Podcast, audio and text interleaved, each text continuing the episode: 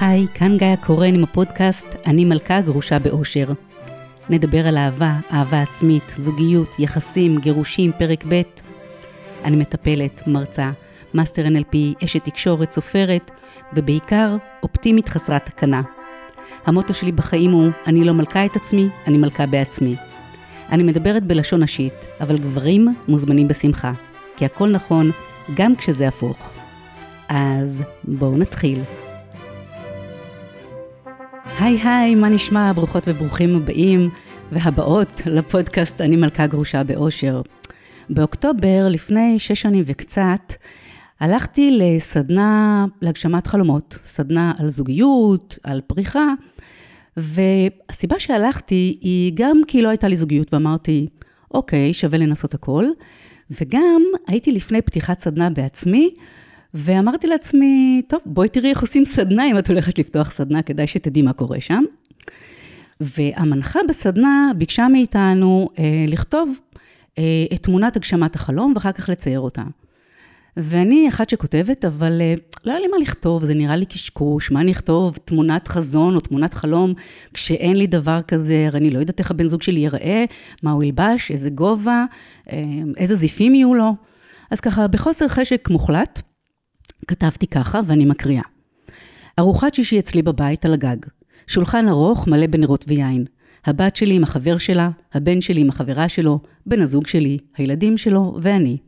המון חיוכים, צחוק, לבושים קאז'ואל, הבן זוג עם חולצה לבנה, ג'ינס, הצלם אומר צ'יז, וכולנו מחייכים למצלמה.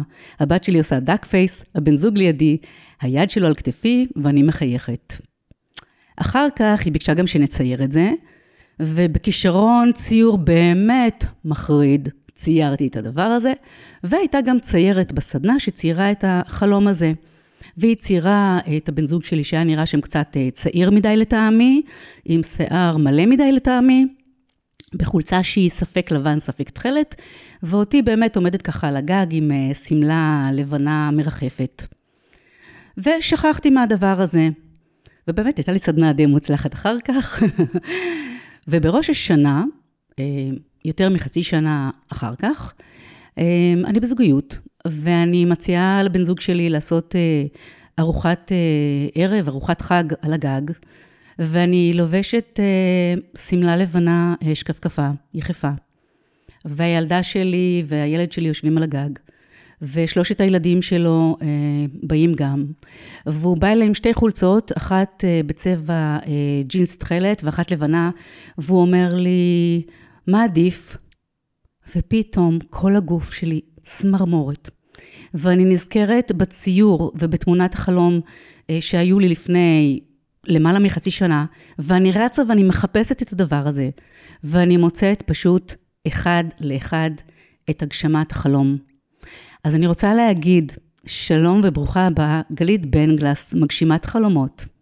מנחת הסדנה שהייתה לי אז, אה, שאני באמת אה, עד אז לא האמנתי בהתכווננות ובזימונים, והיום אני מבינה כמה זה נכון.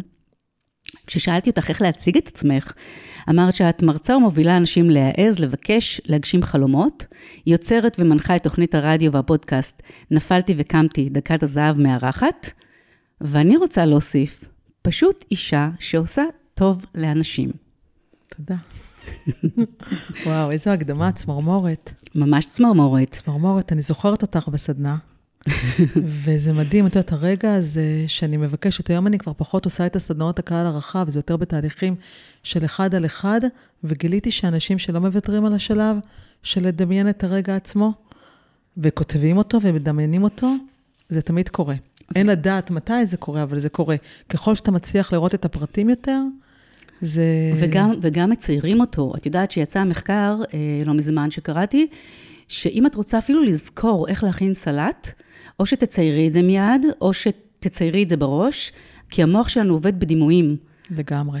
עכשיו, אני לא יודעת אם את זוכרת, אבל באותה סדנה אמרתי שהציור הוא זמני, ובבוא העת את הציור יחליף תמונת סטילס של אותו רגע, ואז ביקשתי לשים את התמונה ליד הציור, מתוך ידיעה שזה הקדמה ופרומו למה שעתיד להיות. כן, אז איזה יופי. אז אנחנו באמת פה לדבר על הגשמת חלומות, על להפוך אה, חזון אה, למציאות.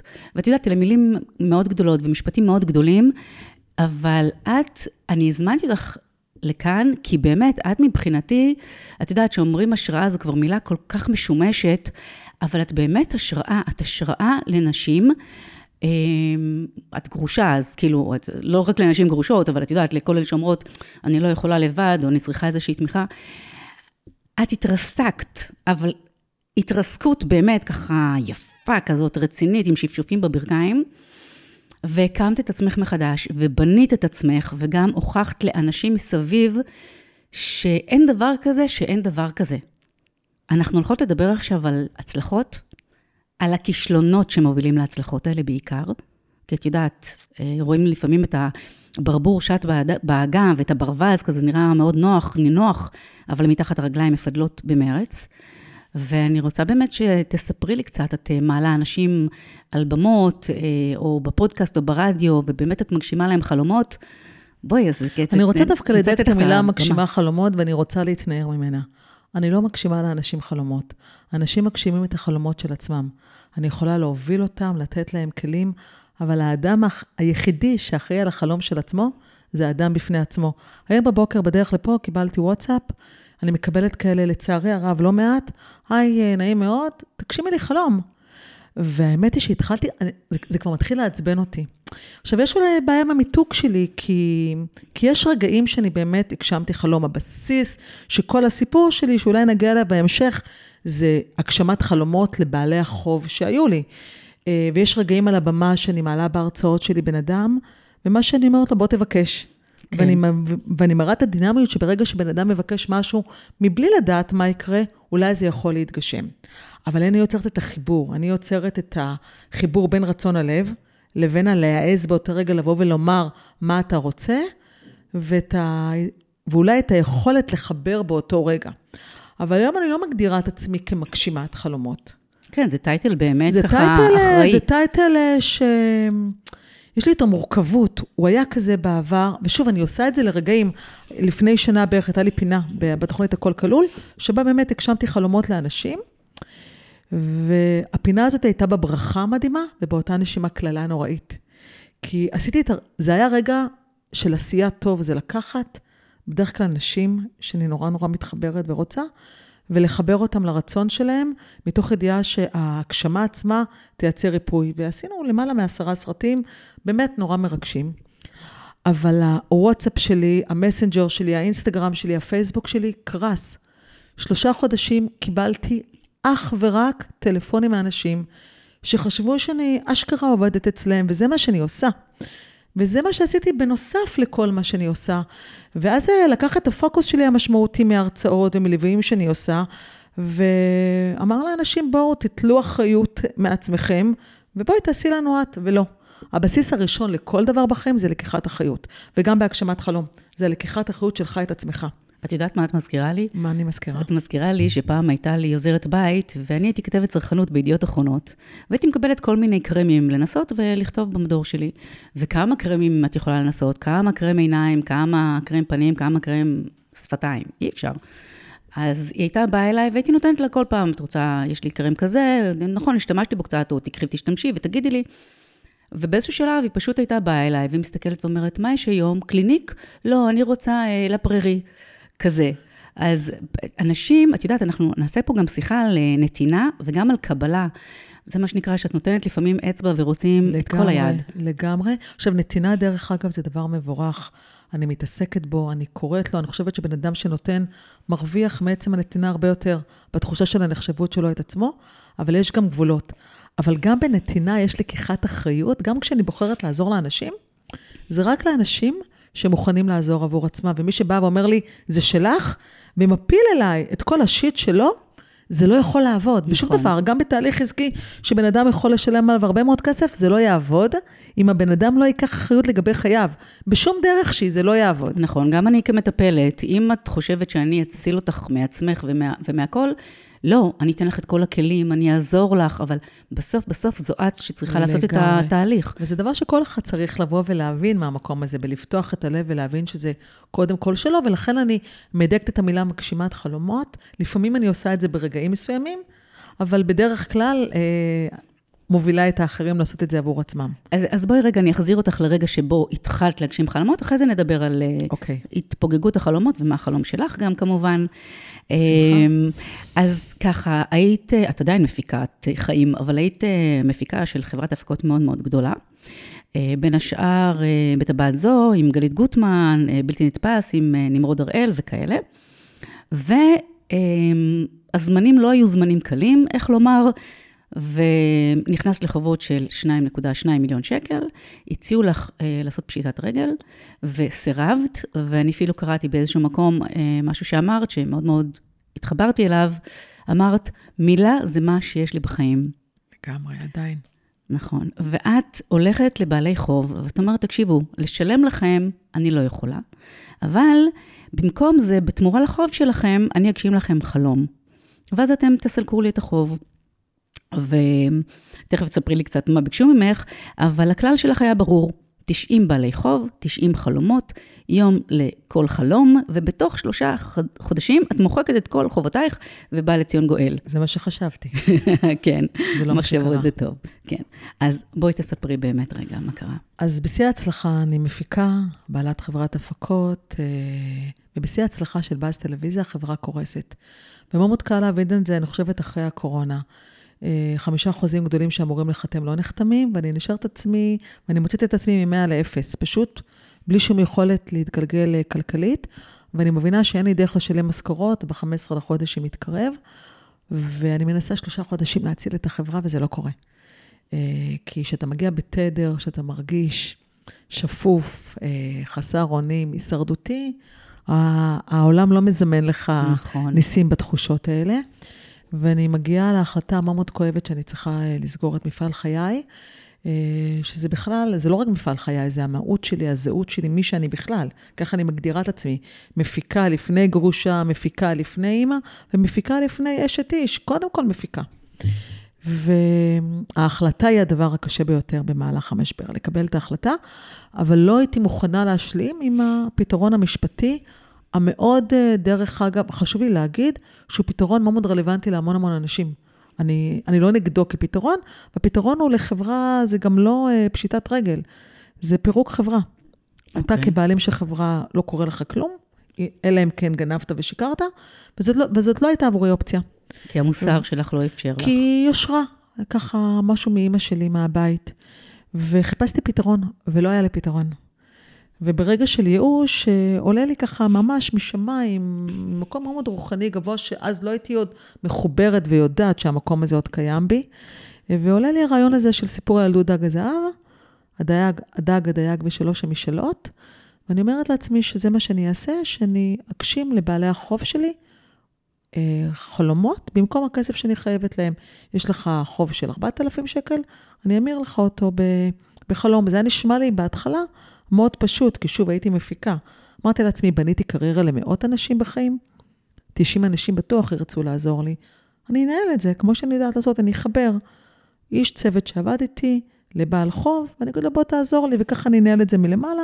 כל יום אני אתן פוקוס על חלום אחר, וככה זה יקרה. אני חושבת שהפשטות של הרעיון הובילה אותי להעז לעשות את מה שעשיתי. אם הייתי יודעת אה, לעבר מה אני הולכת, סביר להניח שלא הייתי מעיזה להתחיל את המסע הזה.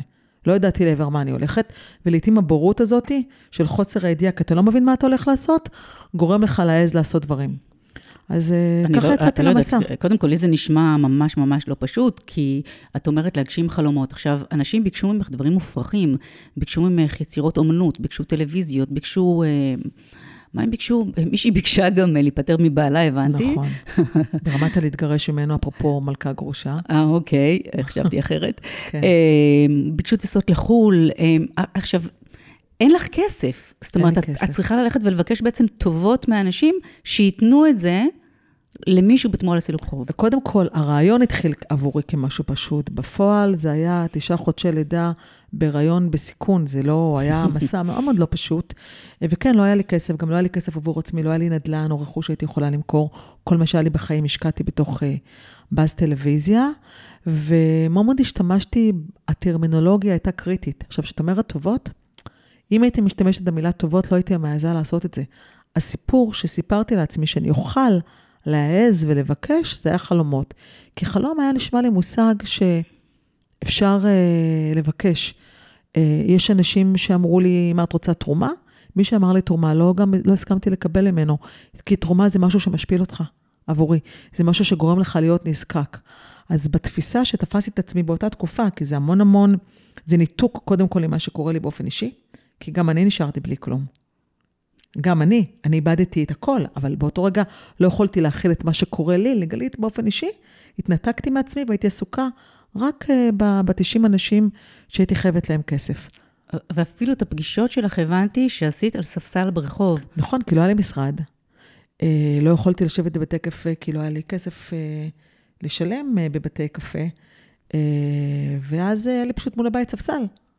אז זה היה נשמע לי כאילו המקום... Uh, הכי ראוי עבורי, גם הייתה שם איזה סוג של האנשה עצמית, ברמה של וואלה, זה מה שקרה לך? אז יאללה, עד הסוף. והיה בצ... היה בספסל משהו שהוא צנוע, אני ממש חובבת ספסלים, דרך אגב, מאז עד, עדיין. יש משהו ב, בספסל ש, שלא מחייב פשוט uh, להיות בסיטואציה של מי משלם. כי הרבה מאוד אנשים גם רצו לפעמים להזמין אותי בבתי קפה. כי, כי כולם ידעו שאני במשבר כלכלי ואין לי כסף, והתחושה שמישהו מזמין אותי, דרך אגב, עדיין היא כזאת. כן, היא היום גורם, גם יש לך את זה? עד היום, זה פוסט-טראומטי קצת. זו תחושה של uh, חוסר נעימות, שמישהו מרגיש שוואלה, אין לך, אז אני כרגע אשלם לך. ולא רציתי להעמיד את האנשים בסיטואציה שהם הרגישו שהם צריכים uh, להזמין אותי לקפה, uh, או לארוחה, או לכל דבר נוסף, ולא ראיתי בסיטואציה, ולא רציתי להיות בכלל בסיטואציה שמישהו צריך, ואז על הספסל uh, לא, לא צריך פשוט... וזה לא גרם לך קצת לתחושות של אה, אה, קבצנית, סוג של... לא, הספסל היה בשדרות רוטשילד עם קלאס. הספסל עם קלאס. לא, יש עדיין אה, דיסוננס. לא, זה ספסל בתל אביב, באזור כיפי. כן. שהוא מקבל vibe אחר קצת. מקבל vibe אחר. זה לא ספסל של הומלסית, זה ספסל לפגישה. נורא נעים לשבת על ספסל. פעם עשיתי דייט על ספסל, גם נורא כיף. בתקופת הקורונה מלא עשו דייטים על ספסל. כן, אבל זה עוד לפני הקורונה. כן, היום מי שעושה דייט על ספסל, אני אומרת, אוקיי, כן, תשקיע כן. קצת כסף וקח אותה למקום אחר. כן, כן. אבל את היית במקום שלא רצית בכלל שמישהו ישקיע פה. לא רציתי להיות בסיטואציה, כן. זה גרם לי ממש לתחושה של חוסר נעימות. אה, ואנשים שרצו לתת לך כסף, גם סירבת לקבל. סירבתי לקבל כסף. למה? כי כל המסע, אני מאוד אוהבת אה, אחידות לכולם. ובעצם, ברגע שיש לך כסף, שקל, אתה חייב לחלק אותו בין כל ה-90 בעלי חוב, ואז מה? אני אתן 10 אגורות, 10 אגורות, 10 אגורות, 100, 100, 100, לא משנה מה הסכום, ואז אמרתי, אוקיי, אם אין כסף, אף אחד לא מקבל כסף. גם אחד יקבל כסף, ואז לא יישאר לך ולאחר כן, ואז לצורך העניין, כסף זה היה משהו במסע, ברג... זה היה כאילו אנרגיה שהייתה קריטית לי, אבל אמרתי, אם אין לי את כל ה-2.2 מיליון שקל, ו... ובאותה תקופה לא חשבתי שיכול להיות לי את הסכום הזה, אז אמרתי, אז לא יהיה בכלל כסף. מה היה בזמן הזה? את אה, היית בזוגיות? איך נראו חיי המשפחה שלך? בזמן הזה בדיוק אה, אני גרושה שנתיים וחצי. שלושה חודשים לפני כן התחלתי זוגיות חדשה, אהבה מאוד מאוד גדולה, אה, וממש חודש אני זוכרת אחרי כשיצאנו, ורק התחלנו קשר, באתי ושיתפתי אותו שהחברה שלי במשבר כלכלי ואני לא יודעת מה לעשות. ואז הוא חיבר אותי לאיש יקר מאוד, שכבר לא בחיים האיש הזה, הוא הסתכל על הדוחות והוא אמר לי, גלית, בזה שאת ממשיכה לעבוד, את מפסידה כסף. עכשיו, זה היה משפט שטלטל אותי. כי המשפט הזה הבהיר לי שאני כל הזמן רק רוצה להכניס עבודה ולהכניס עבודה, אבל על ידי זה שאני מכניסה את העבודה, אני בעצם מגדילה את ההפסד הכלכלי שלי. והבנתי שאני צריכה לעצור. והידיעה שאני צריכה לעצור הייתה מרסקת. כי זה פתאום אתה מבין שאתה מפסיק להילחם. כי כל, אתה מרפא. כי כל הטייטל שלך כמו שאמרת מקודם, נשען על זה שאת מפיקה, עוד לפני שאת אימא, לפני שאת בזוגיות, לפני כל לגמרי, דבר אחר. קודם כל. אז בעצם התרסקו, התרסקו לך כל האמונות שלך, כל העולם הפנימי שלך התרסק. באותה תקופה אני אפילו לא מודעת לזה, אבל אתה, הדבר הראשון שאיבדתי, עוד לפני הכל, זה את הפקידה. בשבילי זה היה כאילו, זה אסון, זה נשמע דבר שהוא קטן, אבל מגיל 18 הייתה לי פקידה. מאז הצבא, מאז שהייתי מ"פית בשריון. היה לי מישהו שהיה לי באסיסטנט של כל הבק אופיס, ופתאום הייתי צריכה לעשות המון המון פעולות לבד, שבאמת לא ידעתי איך. לא ידעתי איך. ועל ידי זה אתה פתאום מבין שאתה... ובמקביל לכל הטלטלה הזאת שאת עוברת, הילדים שלך בני כמה? הילדים שלי קטנים, אני מנסה רגע לעשות...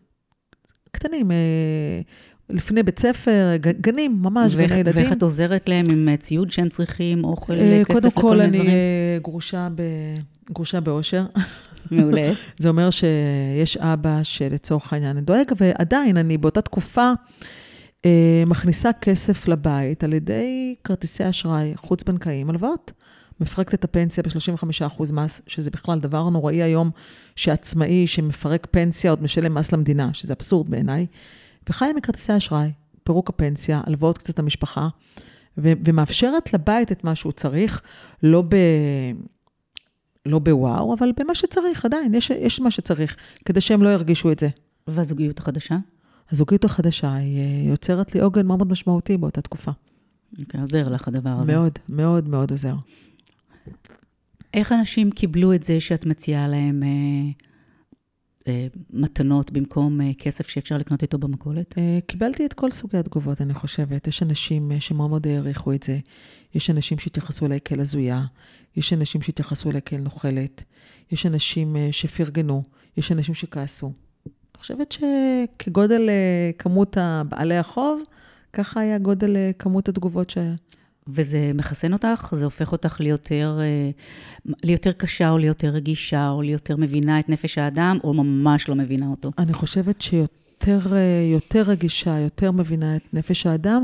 המילה מחסן אותי, שוב, להיות מפיקה, בטח בגיל שלי, וזה לא המשבר הראשון בחיי. חוויתי משברים גם, גם כשהייתי מפיקה בבאז טלוויזיה, אז הייתי נראית לכולם מאוד חסינה. היו קוראים לי אשת הברזל, או בולדוזרית, כל מיני משפטים שעשויים מעולם הפלדה. אף אחד לא ידע שאני הבן אדם הכי רגיש, הכי רגיש בעולם, שאני יכולה לשחק להם אותה הכי קשוחה, אבל בלילה בוכה לכרית אה, לבד. אני, את יודעת, אני מכירה אותך קצת מאותה סדנה, וככה שאני עוקבת אחרייך, ובכל מיני הזדמנויות. לא הייתי אומרת עלייך שאת uh, קשוחה ושאת פלדה. את כן מצד אחד, אבל את מאוד, מאוד רכה, מאוד רגישה. אז אני חושבת שזה הרבה מאוד צבעים שקיימים בי, ו... אנשים ראו כאלה, אותך כמו ו... שהצגת את עצמך. אנשים ראו, עכשיו, אנשים שונים, העוזרת האישית שלי או המנהלת משרד היו יכולות לראות אותי בדיוק כמו שאני, בשיא הרגישות שלי. והיו אנשים שהייתי יותר אסרטיבית איתם ויותר קונקרטית איתם, והיו יכולים לראות בי משהו שהוא אחר. אני זוכרת שישבתי עם איזה אחד מבעלי החוב על ה... ספסל בשדרה שהוא קיבל ממני, לדעתי שעוברים לבתי מלון. ואז הוא אמר לי, גלית, איך זה יכול להיות שלא ראיתי את הצד הזה שקיים בך כל אותם השנים? אה, אז הצד הזה היה קיים, ומאוד יכול להיות שהוא זכה לראות גלית אחרת במערכת יחסים שלנו. אבל מאז ומתמיד היה לי המון המון המון צבעים, נוגדים. כן, אה, טוב, כולנו, כן, כולנו מורכבים. ואנשים שונים, בחרתי להראות להם צבע אחר. כן, גם את יודעת, כן. אנשים רואים בך מה שהם רוצים לראות מה בך. מה שהם רוצים, או מה שמשתקף בי, שקיים בהם, הרבה מאוד דברים uh, מסוימים. כן. את פרסמת uh, פוסט בפייסבוק, uh, uh, פנית לבן אדם, הבן אדם הראשון שפנית אליו בעצם, עם הרעיון הזה של uh, דגת הזהב, בוא, אני אתן לך משאלה, uh, הוא אמר לך את המילה שעוד תשמעי הרבה, הזוי, ואז uh, מן הסתם לקחת את זה לא קל, והעלית פוסט בפייסבוק, ואין על הפייסבוק באנשים טובים באמצע הדרך. ואנשים הציעו עזרה, טיפולי שיניים, צימרים לרוח, קואוצ'ינג, מה לא, ובעצם אלה היו דגי הזהב שלך. הם נכון. בעצם הדגים, לא את. כן, לא, זה, זה קודם כל מרגש אותי שנכנסת לפייסבוק שלי כדי לקרוא את המסע שלי שם, כי בעצם יוני 2014 התחיל המסע שלי בפייסבוק. עכשיו, עד אותה תקופה הייתי מאוד מאוד דיסקרטית לגבי חיי. אם תסתכלי בפייסבוק שלי לפני יוני 2014, את תראי שם מקסימום פוסטים שמדברים על סרטים שאני עושה, עם איזושהי אולי זיקה אישית, שום דבר אישי. אה, וכן, אה, זה היה מסע שניהלתי אותו בפייסבוק אה, בתקופה שעוד הפייסבוק לא היה כמו שהוא היום. ושם ברגעים, לא כל יום, ברמה הנפשית לא יכולתי להכיל את הכל יום. בשבילי לבוא בכלל להיות בחשיפה אישית, עכשיו הייתי בן אדם הכי, הכי דיסקרטי בעולם. אנשים לא היו יודעים בכלל אם אני בזוגיות, לא בזוגיות, מה קורה איתי. שום דבר אישי לגביי. ופתאום לבוא ולנהל מסע בפייסבוק למי שהייתי אז, זה היה בלתי נתפס גם עבורי, וזו הייתה יציאה מטורפת מאזור הנוחות שלי של חשיפה אישית. מי הייתה גלית שלפני המסע וגלית אה, בתום המסע? אני לא יכולה, אני לא חושבת שאני לא יכולה להגדיר את זה בצורה כל כך אה, דיכוטומית של מי הייתי. אני חושבת שגלית לפני, אני לפני המסע, זה מישהי שהלב שלה אה, שמור לאנשים בודדים בחייה, נחשף בפני אנשים בודדים, והיום הלב שלי פתוח ככה בפני כל, גם כן, לא תמיד, ברגעים שאני בוחרת, אני לא משתפת בהכל. יש משברים שאני עדיין חווה ולא כולם יודעים עליהם, מעטי מעט יודעים, אבל uh, הרבה יותר, עם לב הרבה יותר פתוח, uh, הרבה יותר אותנטית. Uh, עם אמת ולא עם כנות, שזה שני דברים שונים לחלוטין, כי בכנות יש משהו פוגעני, ובאמת יש משהו... Uh, אה, מהלב שלך את עצמך. את חושבת? כן, לגמרי. מה, שכנות אה, פוגעת, אבל יש דרך להגיד. נכון, אני חושבת שאמת זה מה אתה מרגיש, וכנות זה מה אתה מרגיש כלפי בן אדם אחר. זה שני דברים שונים בתפיסה שלי. אה, יותר, יותר מכילה, יותר רגישה, הרבה יותר מודעת, יותר רוחנית, מאוד פרקטית עדיין, שילוב קטלני של גם וגם, עם הרבה יותר פצעים. הרבה יותר שריטות, הרבה יותר סדקים, אה, ועם הרבה יותר קבלה שלי את עצמי, אני חושבת, מאשר הייתי בעבר. נשמע לי אה, מסע מדהים, אה, לא שהיה כיף לעבור אותו, אבל תראי איזה תובנות ואיזה צמיחה. כן. עם כל הסדקים. כן, את יודעת, גם גזע של עץ הוא כולו חרוט. כן, ו... והחוכמה היא כרגע להגיע לתובנות האלה, בלי, בלי המשברים שבדרך. בלי לחוות כי, את כל לא, האסונות האלה. יש אנשים ש, שכמוני דרך אגב, זה לא יש אנשים שמשברים מתדלקים אותם ל, ליציאה ו, ומביאים אותם לקצה למקומות מסוימים, והחוכמה היא כרגע הצמיחה מתוך העוצמה, לא כסיסמה, אלא באמת מתוך הידע ולא מתוך, הנה עוד משבר בחיי, בואו נצא ממנו, ואז אני מראה לכל העולם שלי, הנה אני יכולה. נכון, יש איזו אמירה כזאת שאת צריכה לעבור איזשהו משבר, כמו אומנים, שצריך לכאוב להם, והם צריכים להתייסר בשביל שהיצירה שלהם תהיה טובה, שיהיה להם על מה לשיר, אה, על מה לכתוב. אה, שאלו אותי, למה את לא כותבת ספר שני? רק את מסתפקת ב"אני מלכה גרושה באושר". אמרתי, כי הייתי אז, אה, כתבתי על כל הדייטים ההזויים שלי, ועל כמה קשה לי, וכמה רע ונורא, ואיך לצאת מזה. ומה, אני בזוגיות, טוב לי עכשיו, על מה אני אכתוב? אנשים לא ירצו לקרוא שכזה טוב. אה, אז מסתבר שזה ממש ממש לא נכון. נכון. שאת לא חייבת אה, רק לעבור משברים בשביל... אה, לגמרי. בשביל להתפתח ושיהיה לך טוב. אני בשמחה מזדקה על כל משבר, כולל הנוכחי בחיי, מתוך ידיעה שבאמת מיציתי. עכשיו שוב, דג הזהב הוא משבר דומיננטי ומשמעותי בחיי. אבל ברוך השם, את יודעת, זכיתי לעוד. אז, אז בואי נדבר על זה שבאמת הוא פתח לך איזשהו צוהר, שהתחלת להעביר קורסים, והסדנה הספציפית הזאת שהייתי בה. שהוא כמה, שתי סדנאות כאלה או משהו לא, כזה? לא, היו הרבה סדנאות היו כאלה. היו הרבה? אוקיי. וגם הכרחת אותי שם לעלות על טרמפולינה כן. ולקפוץ זה ו- חלק ולצעוק. מלעז, יואו, אלוהים כן, ישמור, נכון. איזה בושות, רציתי להרוג אותך. ולעלות פוסט לפייסבוק, הכרחתי אותך ל- כן, לזמן זוגיות. כן, ואמרתי, תכתבי על זה פוסט בפייסבוק, ואני בן אדם מאוד, אה, אה, איך נאמר בעדינות, ציני, סרקסטי, ולא תמיד נעים.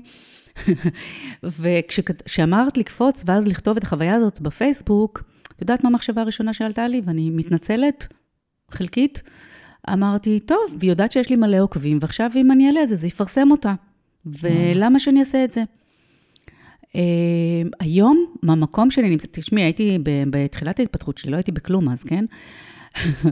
היום, המקום שלי היום, אני יודעת, קודם כל, מה אכפת לי לפרגן, א', uh, וגם זה לפרגן לעצמי. ואני חושבת שבאמת במסע של החיים שלי, אני איבדתי, השארתי, קילפתי הרבה מהנוקשות שלי, כי הבנתי שהיא לא מקדמת אותי, שהיא סתם חוסמת אותי, שזה סתם פחדים שלי עם עצמי.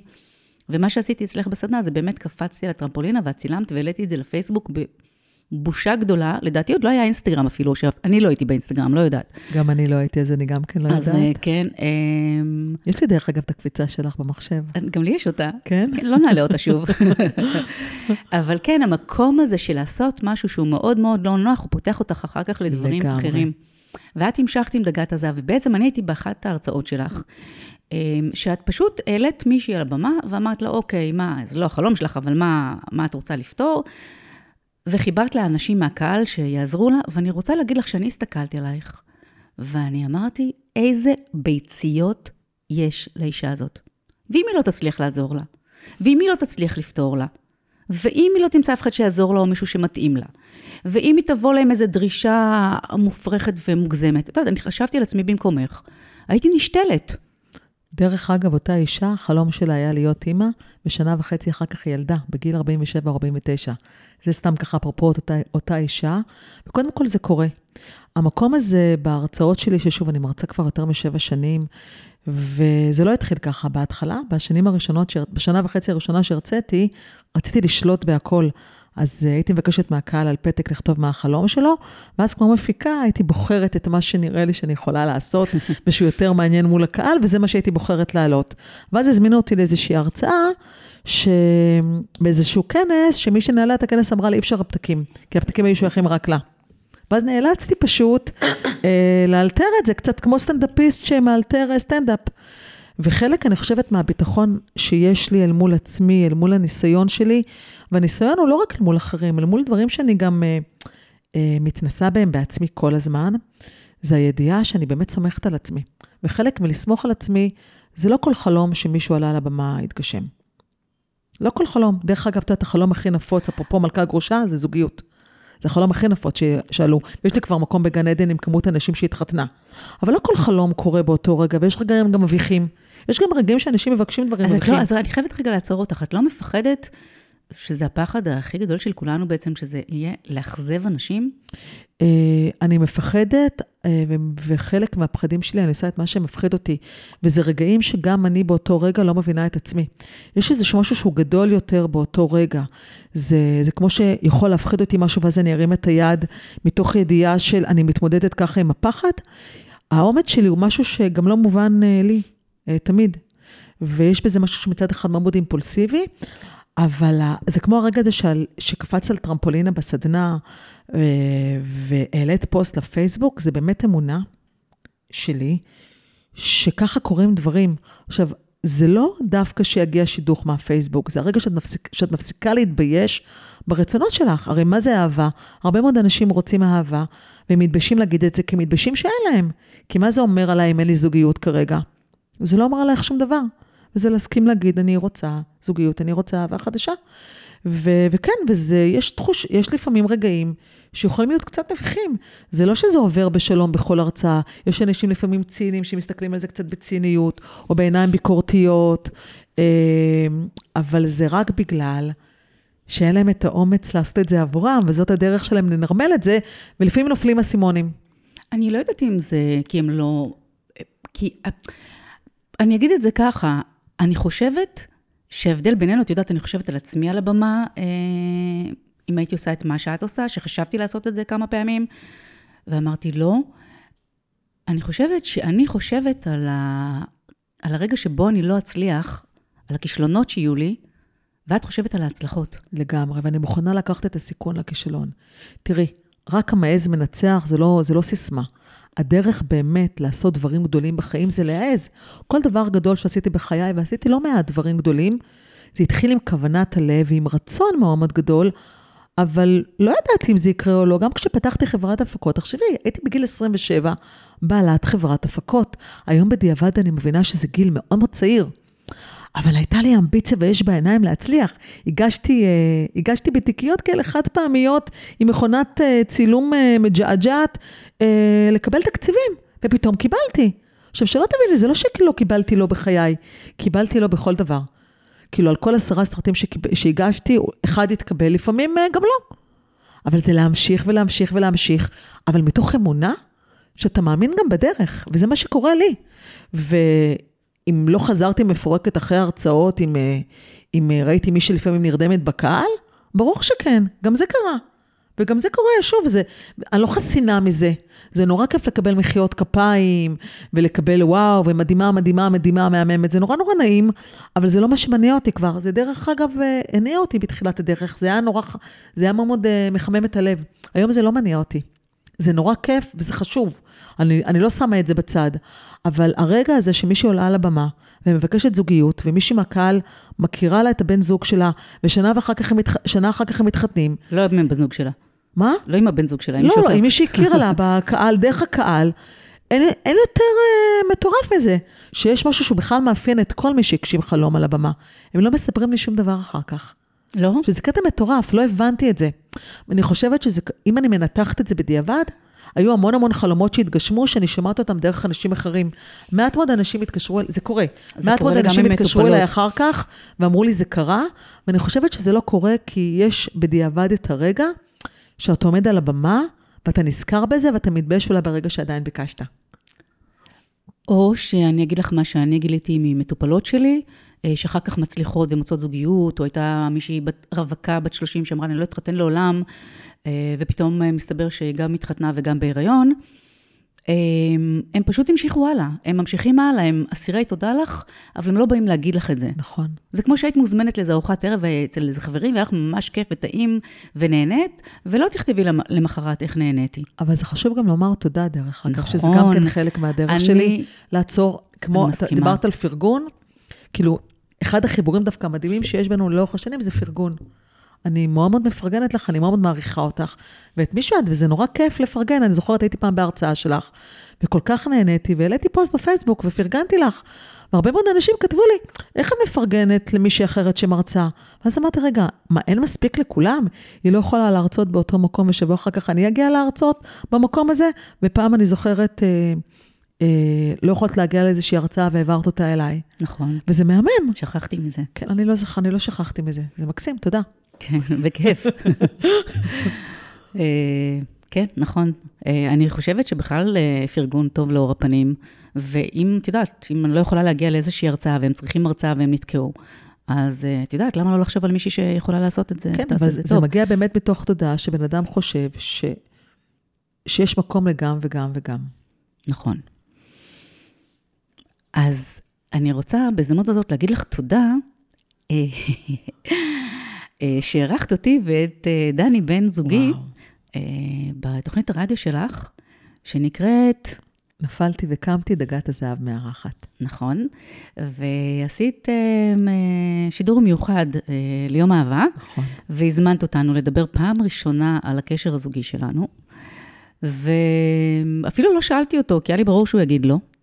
ואז אה, בכל זאת שאלתי אותו, אמרת, נו, תשאלי וכזה, ובכל זאת שאלתי אותו, והוא כמובן לא הסכים, ושלחתי אותך אליו, ולא היה לו נעים ממך, ידעתי שלא יהיה לו נעים ממך, והוא הסכים, והוא היה מפוחד ומבוהל, כי אני יוצאת איתו מאזור הנוחות. גם ככה, אני, כל טור שאני כותבת עליו, כל שיתוף לשבת בפייסבוק, אה, אני מוציאה אותו מאזור הנוחות, כי אני כותבת עליו, ועד שהוא הכיר אותי היו לו 200 חברים בפייסבוק.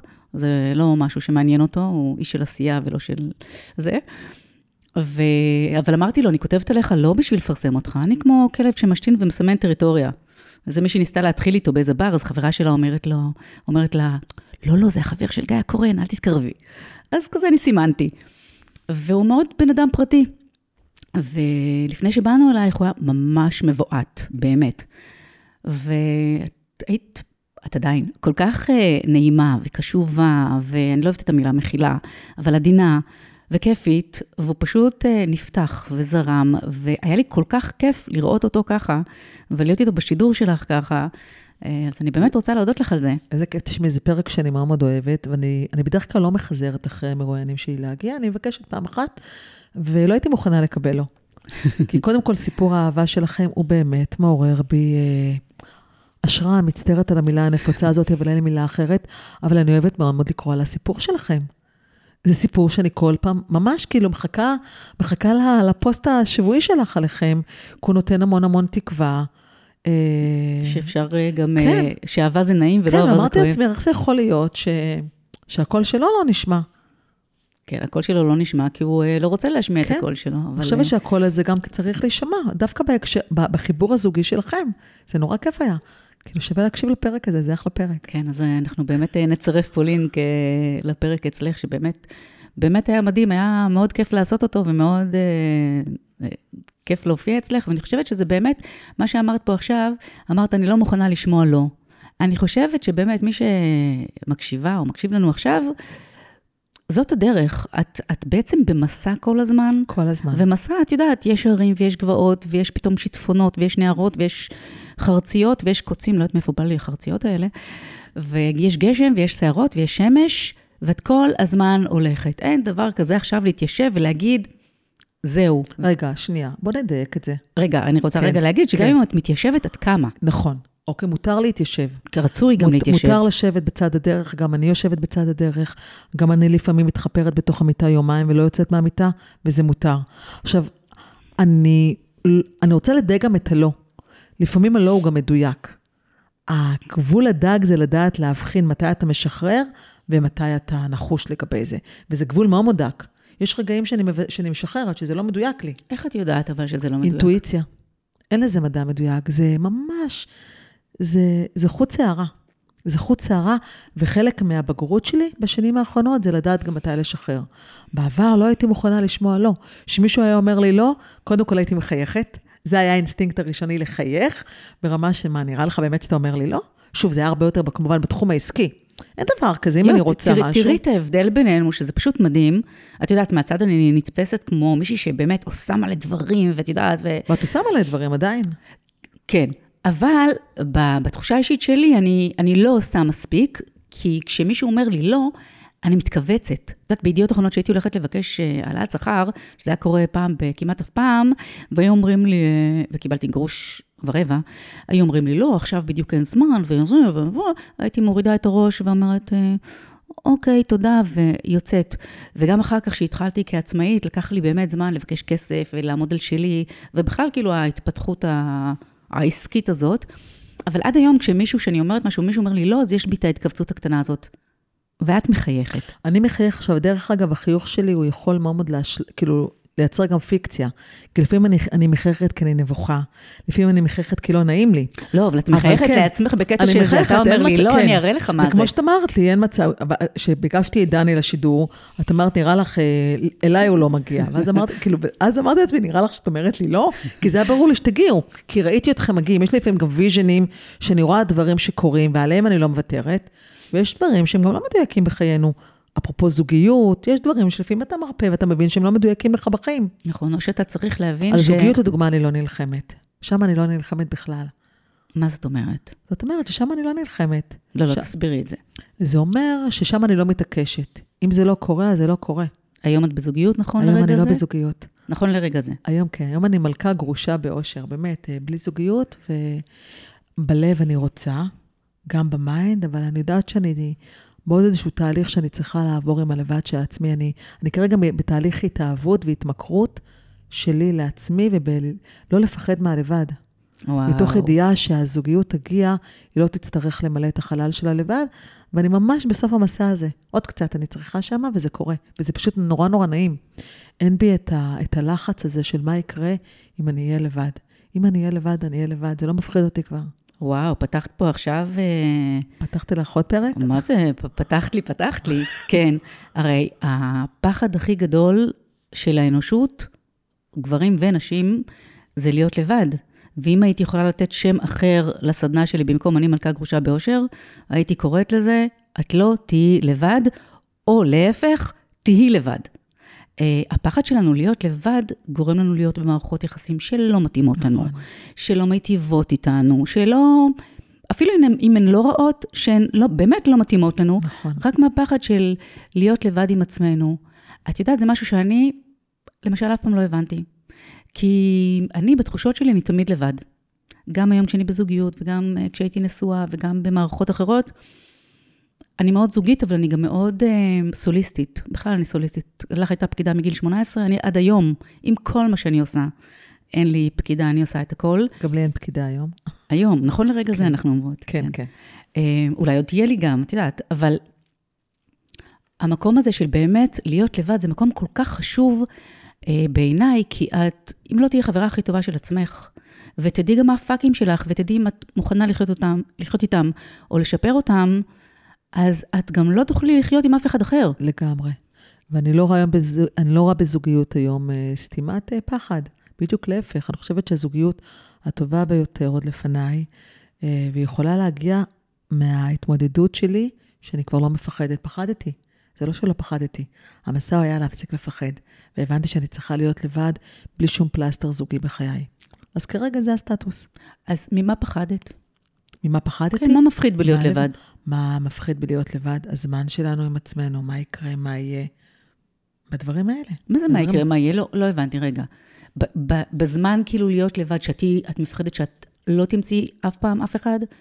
או שלא תדעי איך למלא את הזמן הזה? אני חייבת להגיד שקשה לי כבר לענות על זה היום, כי זאת מחשבה קדמונית של לפני שנתיים, שאני מנסה לשחזר אותה, והיא כבר לא קיימת בי, אז אני, קשה לי יופי. לענות עליה. איזה יופי. אה, אני מניחה שאם היית שואלת אותי לפני שנתיים, היה לי אולי יותר קל לענות. כי היום הלבד לא מפחיד אותי, אז לכן אני לא יודעת איך לענות על זה. אני צריכה, אני צריכה לחשוב על זה כדי לתת לזה איזושהי תשובה יותר אותנטית. כן, זה, אז, אה. אז יפה, כי את יודעת, כשאנחנו יוצאות למסע, כל מסע, אם זה זוגיות, ואם זה רילוקיישן, ואם זה להחליף דירה, להיכנס להיריון, להיות אימא, להתחתן, לא יודעת, להתחיל דיאטה, לא משנה מה. כל מסע אנחנו מתחילות אל הלא נודע. אנחנו הכי מפחדות, כי אנחנו לא יודעות, אנחנו לא יודעות מה יהיה, איך נתמודד, איך נעבור. בסוף המסע, אחרי שכבר עשינו את זה, אנחנו גם יכולות לתת טיפים, אבל גם, באמת לפעמים אנחנו לא זוכרות מה היה כל כך קשה בהתחלה, נכון. כי ההחלטה, קודם כל, היא הכי קשה. כשאת בתוך הביצוע כבר, את כבר בביצוע שלו. זה כל כך מדויק, המקום הזה של הפחד הכי גדול זה האי-ודאות, בין הכן ללא. הלא הוא ממש לא מפחיד. הלא הוא לא מפחיד, זה החלטה. ומרגע ההחלטה יש הקלה מאוד מאוד גדולה, דרך אגב, בכל דבר, בלהתגרש, בלסגור את באז טלוויזיה, בלסיים קשר, בלהתחיל משהו חדש. הפואנטה זה רק להחליט, ורוב האנשים אוהבים לשבת על הגדר כי הם מפחדים להחליט. נכון. אבל מרגע ההחלטה, חיים... אה, כי את יודעת, אני חושבת שאנחנו צריכים לקחת את החיים קצת יותר בקלות. כל החלטה שנקבל, אוקיי, אז אם זה יהיה על חזור, אז יהיה על חזור, אז תעשי משהו חדש. אין על חזור. אין דבר כזה בעיניי. לא, אם את מתגרשת, לא תחזרי אליו, זה על חזור. דרך אגב, אה, זה לא מדויק. כן, בסדר, לא, אנחנו לא אנשים מדברות על שמתגרש- היוצא לא, מהכלל, אני מדברים על אומרת, על הכלל. חזור הוא המוות. כל היתר, אה, לא, אבל יש דברים שאת עושה שאת לא יכולה אה, לשנות אותם. כמו מה? עכשיו אני עוזבת את הבית הזה, אני עוברת לדירה שלי, אני לא אוכל לחזור לבית הזה ספציפית. לבית הספציפי הזה לא. אני, אז, אז אבל זה על חזור. האלטרנטיבה היא חלק מהעניין, כי תמיד יש אלטרנטיבות נוספות. יפה. אז חלק מהעניין זה לזרוע כמה זרעים, כדי שהאלטרנטיבה הנכונה היא אשר תהיה. אז זה מה שאני אומרת, שכשאנחנו מקבלות החלטות, הפחד מפני ה... האם עשיתי טעות, הוא הפחד הכי גדול. אבל אני אומרת שאין דבר כזה אם עשיתי טעות, כי גם אם עשיתי טעות, כולנו עושות טעויות, כולנו נכשלות כל הזמן, ונעשה ו- וניכשל ונטעה, אבל הרעיון הוא באמת, אוקיי, איך להפיק את הטוב מהדבר החדש שאת תמצאי, או שאת נמצאת. בו. אני אף פעם לא שאלתי את עצמי אם עשיתי טעות, זו לא שאלה שאני שואלת את עצמי בכלל ברמת המחשבה. זו לא שאלה שבכלל קיימת לי במחשבה, עכשיו שאת אומרת את זה. היא לא קיימת. אז מה קיים? אין, אין שאלה כזאת אם עשיתי טעות. אתה עושה את הדבר עצמו, ומה מה עכשיו? מה האופציות? מה עושים? מה גלית- האלטרנטיבות? גלית, אני מתה על הגישה שלך. אני בריאה על הגישה שלך. לא, פתאום אני חושבת שזה לא. זוכרת, פעם עבדתי באיזשהו מתחם עבודה, והגיעו לשם אנשים כדי לקחת חלל, והם היו אומרות, אני צריכה לשאול את בעלי. עכשיו, השאלה הזאת הדהימה אותי, כי זה מעולם לא שאלה ששאלתי את עצמי, שאני צריכה להתייעץ עם מישהו לגבי קבלת החלטה עסקית לגבי עצמי. עכשיו, זה הדהים אותי, כי אמרתי לעצמי, יואו, איזה קטע, איך לא חשבתי על זה? אולי משהו לא בסדר, שרציתי לשאול את בעלי, למרות שאני גרושה, אבל גם כשהייתי נשואה, זאת אומרת, זה בכלל לא היה מחשבה שהייתי צריכה לשאול את בעלי כדי לקבל אישור על משהו שקשור לעסק שלי. אז זה מדהים, כי את מבינה שאת אוטונומיה, ומה שאת מחליטה, את, את הולכת איתו, ואת לא צריכה לקבל אישור מאף אחד. אחר. ו... אז בגלל זה אני אומרת, זה מחשבות שפתאום אמרתי, וואלה, יש אותן לאנשים, הן לא קיימות בי. מעניין למה הן לא קיימות בי. בכלל, אני חושבת שאת חושבת מאוד מאוד בגדול, ואנשים מפחדים לחשוב בגדול ולחלום בגדול. אנחנו חולמות בקטן, חושבות בקטן, כי ככה, את יודעת, הרגילו אותנו שאם נתרסק, ההתרסקות תהיה אה, קטנה. הרבה מאיתנו, אה, רוב האוכלוסייה, לא רוב, אבל בואי נגיד המון, אה, גדלים להורים אה, שלא כל הזמן מחמיאים ולא מרפדים ולא אה, מרימים כל הזמן. אה, ואנחנו, כשאנחנו קטנים, אנחנו חושבים שזה בגלל שהם אה, לא תומכים בנו או לא אוהבים אותנו. כשאנחנו גדלים ואנחנו עושים טיפול, אנחנו מבינים שהם פשוט לא רצו שנעוף גבוה מדי, כדי שאם ניפול, שזה לא יהיה כואב מדי. ואת, הנפילות שלך, את פשוט ישר קמה, ואת חושבת בגדול. ואני אעשה לעצמי אה, ולך הרמה להנחתה על המופע שלך עם ישי לוי, שהיה. כן. שהיה. שהחלטת שאת מופיעה עם ישי לוי בקיסריה, לא בקיסריה. לא בקיסריה? אל תגזים. אני- לא. אני לקחתי אותך לקיסריה, לא, שתדעי. זה שאת לקחת לקיסריה זה נורא מחמיא לי, זה כבר פעם שנייה שאתה- שמעתי אותך אומרת שאני הולכת לקיסריה. את ממש קיסריה. לא, אבל זה היה זאפה, שזה היה בשבילי גם כן גם. זאפה, זה היה בואי, היכל זה התרבות קיסריה, באשקלון, אבל זה לא היה קיסריה. בסדר, אז לא קיסריה. זה יפה שחשבת שאני הולכת לקיסריה. ממש חשבתי. זה מעיד עליך תופסת אותי שזה מחמיא. באהבה גדולה. אז רצית להעלות מופע משותף עם ישי לוי נכון. במתנס קריית משהו, זאפה? ועשית את זה. לגמרי. כן. אבל כי ראיתי את זה קורה. המילה לחלום בגדול זה לא illusion, זה לא איזה שהן פנטזיות. באמת ראיתי ב vision שלי, ביכולת שלי לראות דברים קורים, אותי ואת איש הלוי על במה. ואז הלכתי לראות אותו בזאפה, ניגשתי אליו מאחורי הקלעים, והצעתי לו להופיע איתי. ומה הייתה מבח- התשובה שלו? הוא הכיר אותך לפני זה? אולי כי הוא, הוא שמע, הוא, ש... הוא, אני ידעתי שהוא ראה איתי רעיון בתחילת הדרך שלי במסע דג הזהב, ושהוא יודע מי אני, ואז הוא הפנה אותי לאשתו. ואז הבנתי שהדרך להגיע לאיש לוי זו דרך איריס אשתו.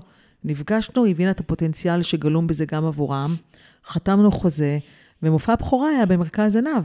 שזה היה, זאת אומרת, עשינו, הופענו במ- במשך כמה שנים ביחד, הגיעה אז הקורונה ועצרה את הכל, אבל זה היה באמת מופע מאוד מאוד מרגש. מאוד מאוד מרגש. אז עכשיו אני שואלת אותך, את שאלת השאלות, איזה חלום את רוצה להגשים לעצמך? יש לי כמה חלומות. שוט. אה, חלום אחד זה לסיים לכתוב את הספר שלי. זה, אני עובדת עליו כבר הרבה מאוד שנים. אני בדרך כלל לא עובדת שנים על משהו, אני מתקתקת דברים הרבה יותר מהר, ואני רוצה שכבר הוא יצא לאור. אני במקביל אה, עובדת עכשיו על אה, לכתוב רגע, על מזה... מה הספר שלך? על המסע שלי, על מסע דג הזהב.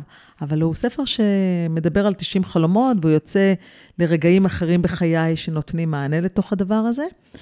אה, אני רוצה שהספר הזה יהפוך להיות סדרה הוליוודית, נטפליקס, אמזון, זה ברור לי לגמרי שזה הולך להיות. ואז הבנתי שאני לא מחכה לספר, ומתוך הס- מתוך הספר עכשיו, אני מנסה עכשיו לייצר treatment למכירה לשוק הבינלאומי, ואז אני אחפש לזה מפיק הוליוודי. זה... לא הבנתי חצי ממה שאמרת, אבל כן. למה לא הבנת? תסריט, וזה, כן. תסריט לסרט הוליוודי מהסיפור האישי שלי, וספר, מאוד פשוט, אה, אוקיי. מובן. כן, כן, כן, בק- בקטנה, הוליווד, כן, לא, קטן, כן. אבל לא, אני ממש רואה את זה קורה שם. תשמעי, זה סיפור הוליוודי, אין מה לעשות. לגמרי סיפור זה הוליוודי, לגמרי סיפור בשפה. זרה, באנגלית, אני לא רואה את זה קורה בארץ, אני רוצה את זה לשם. ואז אמרתי, למה אני צריכה לחכות שספר יסתיים? אמרתי, במקביל נעבוד על הסדרה, ואני ממש מקווה אה, להוציא treatment. אה, מה זה treatment? treatment זה בעצם הסיפור בחמישה עמודים. אוקיי. זה התקציר של, ה, של, ה, של הסדרה, כדי לנסות אה, למצוא מפיק נכון ו, ולמכור את זה לשם. איזה זה יופי. שני דברים שאני מאוד מאוד רוצה שיקרו. איזה יופי. אז, אז לשם בעצם פנייך מועדות. כרגע כן. יפה. וואי, אז מה אני אאחל לך? שתגשימי את החלומות שלך, אמן, בהצלחה גדולה, אמן. אה, שיהיו לך עוד כל מיני חלומות אה, באמצע שצצים ויוגשמו על הדרך. כן, אה, זוגיות כשיהיה נכון לך, אמן. וטובה. וכן, איזה יופי, את אה, כל פעם במסע, במסע שלך את מגלה כל פעם איזשהו שביל חדש, נתיב חדש, ואת בודקת אותו והולכת בו. לגמרי. איזה יופי. עם משברים בדרך עדיין, שזה חשוב גם לבוא ולהגיד את זה. מי שעברה משברים, זה לא אומר שהיא מתנקה מהם והיא יכולה את כל. עדיין אני חווה את הדברים שלי וממשיכה בדרך. עם, עם מה שאתה חווה, וזה חשוב גם להגיד את זה, שזה לא יישמע פלסטי מדי, שהכל כזה נורא קל ומאוד פשוט. אני לא חושבת שמישהי חושבת פה שזה קל, אני חושבת ש... אבל גם אני, כשאני מסתכלת עלייך, או את יודעת איך מישהי אמרה לי, אני רוצה להיות גיא הקורן, הכל בא לך בקלות. אמרתי לה, לא, זה לא.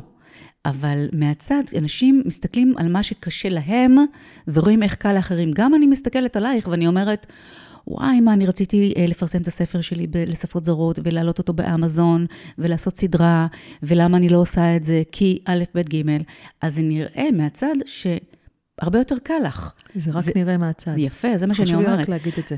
כן, ודרך אגב, את יכולה עדיין אה, להעלות את הספר שלך לאמזון, ועדיין לייצר ממנו סדרה. זה בדיוק העניין, שמה שלא עשית בעבר, זה לא מעיד על העתיד ועל ההווה. את יכולה להחליט עכשיו בעקבות הרעיון איתי, שוואלה, את עושה את זה. כן. כמו שבנית לך פה אולפן אה, פודקאסט מטורף, בבית שלך. זה הכל עניין של החלטה, אבל זה חייב זה שזה גם תשוקה. בדיוק, זה בסוף מה הכי חשוב לך, מה נכון, סדר העדיפויות שלך, ואפילו לא. סדר תשוקה, נכון? תשוקה. כשיש תשוקה, זה מאוד כמה מאוד קל. בא לך על זה. שיש תשוקה. ודרך אגב, חלק מהעניין זה גם לעשות בלי תשוקה לפעמים, אין מה לעשות, לא לכל דבר יש תשוקה. כשיש תשוקה, הדברים מגיעים יותר בקלות. נכון. אבל לכתוב, לדוגמה, זה לא רק בתשוקה, לכתוב זה נורא סיזיפי. וזה לשבת ולהחליט שאתה כותב. אז לי זה למשל לא סיזיפי, זה כאילו, זה, לך, זהו. זה באמת בא לי נכון. בקלות. ולכן- כל אחת עם הדברים שלה. נכון, כל אחת עם הדברים שיש לה. את יודעת, אנחנו מדברות פה, יש פה בשיחה הזאת המון המון נתינה. אה, איפה הקבלה שלך לקבל קצת, אולי פחות לתת ויותר לקבל לעצמך? זאת אה, שאלה ממש יפה, והיא תופסת אותי בינגו במקום שכל המסע שלי זה מסע של לבקש. ואז נורא נורא אהבתי לחזור ולתת. ובשנתיים, שלוש האחרונות, מאז הקורונה בערך, גיליתי שהפסקתי לבקש. וחזרתי להיות בטייטל המאוד מאוד uh, מחייב, שקוראים לו דגת הזהב, שהוא טייטל שרק נותן ופחות מבקשת. Uh, וחלק מהמסע החדש שלי, מהמשברים שעכשיו שאני חווה, זה לחזור ולבקש עבור עצמי. שזה הפך להיות לי מאוד uh, לא פשוט, כי כולם תופסים אותי כאיזשהו משהו שלפעמים uh, מרגיש uh, קצת לא אנושי. ו- וזה בדיוק המקום שבו היום אני נמצאת, לחזור ולבקש עבור עצמי. Uh, בלהגיד ללקוחות שעבדו איתי, תמליצו על ההרצאות שלי, להגיד ללקוחות שאני מלווה, תעבירו אותי הלאה ללקוחות אחרים, וגיליתי שהפעולה הפשוטה הזאת הפכה להיות לי גם יותר קשה. מה, אז, זה ממש uh, קשה, זה... כן. עכשיו, אני מלמדת את זה. עכשיו, אני, חלק מהאותנטיות שלי, שמה שאני מלמדת, אני גם עושה בעצמי. וגיליתי שכבר קצת פספסתי את זה. לפני, עד כמה זמן כתבתי איזה פוסט בפייסבוק, גם דגת זהב צריכה דג, דגת דגי זהב. וזה היה אחד הפוסטים הכי אמיצים שכתבתי, כדי שאנשים יבינו שגם אני, אה, גם אני צריכה. גם אני עדיין בוכה בלילה אה, לכרית לפעמים. כאילו, גם אני גלית, לא רק דגה, רק גלית. דגיגה קטנה וחמודה. כן, חמודה. כן, אז, אה, אז גלית, כולנו פה דגיגות שלך, ונפיץ את הבשורה, רק, רק תבקשי, ואנחנו כאן בשבילך. אז יאללה, קדימה. יאללה. אז מה שתרצי, את חצי המלכות, החצי השני בידיים שלך. בסדר גמור. אז uh, תודה רבה, באמת, על שיחה מרתקת ומעוררת השראה, כן, אני אשתמש במילה הזאת. uh, ובאמת, את באמת מוכיחה שה... וואי, כל הקלישאות באות לי עכשיו, שהשמיים הם לא הגבול, ואין תקרת זכוכית וכל זה, אבל באמת, שרוצים משהו באמת, באמת, באמת מבפנים, אז גם כשאומרים לך לא, זה לא... זה לא ירפא את ידייך, את פשוט תמשיכי הלאה. את ועם חיוך גדול, שאני אאמץ את החיוך הזה מעכשיו. כן. אז uh, תודה רבה לך. תודה, גיא, היה כיף. תודה, גם לי. ותודה לכן שהייתן בעוד פרק של הפודקאסט אני מלכה גרושה באושר, ותהיו uh, דגיגות זהב של אחרות ואחרים. זה יעשה כל כך טוב uh, להם ולכן ולנו. ולהתראות. ביי.